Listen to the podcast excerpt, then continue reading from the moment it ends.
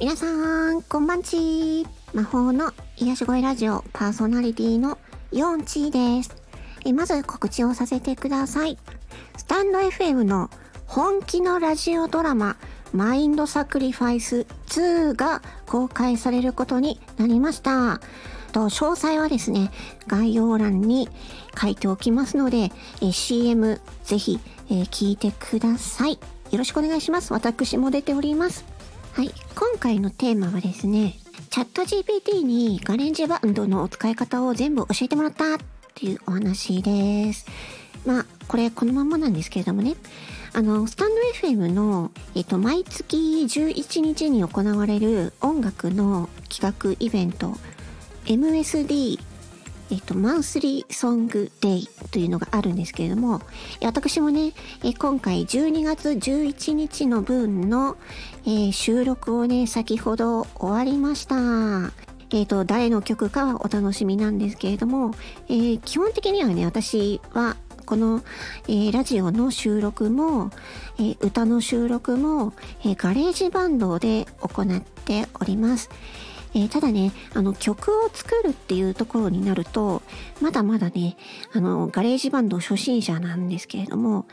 もうチャット GPT に全部ね、あの、わからないことは聞いたら、もうチャット GPT だけでできちゃったんですよ。うん。あの、他のね、あの、ウェブサイトを検索して見に行っても、 GarageBand って、あの、スマホ用と、あと PC 用で、あと iPad 用で あの仕様がね違うんですよ。だからあの同じことを検索してもスマホ版でしか載ってなかったりするんですよね。まあそういうのもありましてちょっとね検索がね検索するとめんどくさいんですよね、まあ、そこでもうねチャット GPT にねもう全部聞き聞いていろいろと今日は学びました。うん、でなんかその自分が質問したこととそれに対する回答っていうのがチャット履歴に残るのでそれはなんか自分が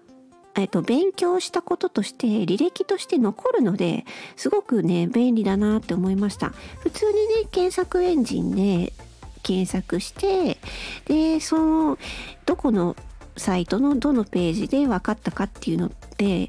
まあ一応そのどのページを見たのかっていう履歴は残りますけど何が分からなくてでどういう回答を得られたのかっていうのはそこまではね残らないじゃないですか。だからねやっぱりねチャット GPT はねやっぱ素晴らしいなっていう風なお話でした。はい。というわけでね今回の MSD の曲はもう前回、前々回よりもパワーアップしておりますので、ぜひ聴いてください。12月11日の0時に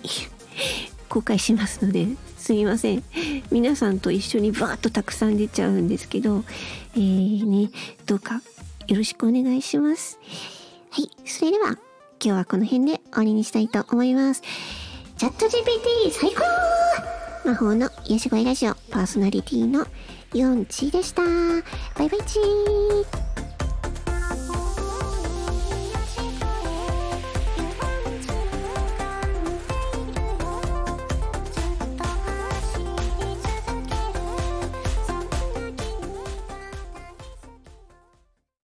それでも強く生きろ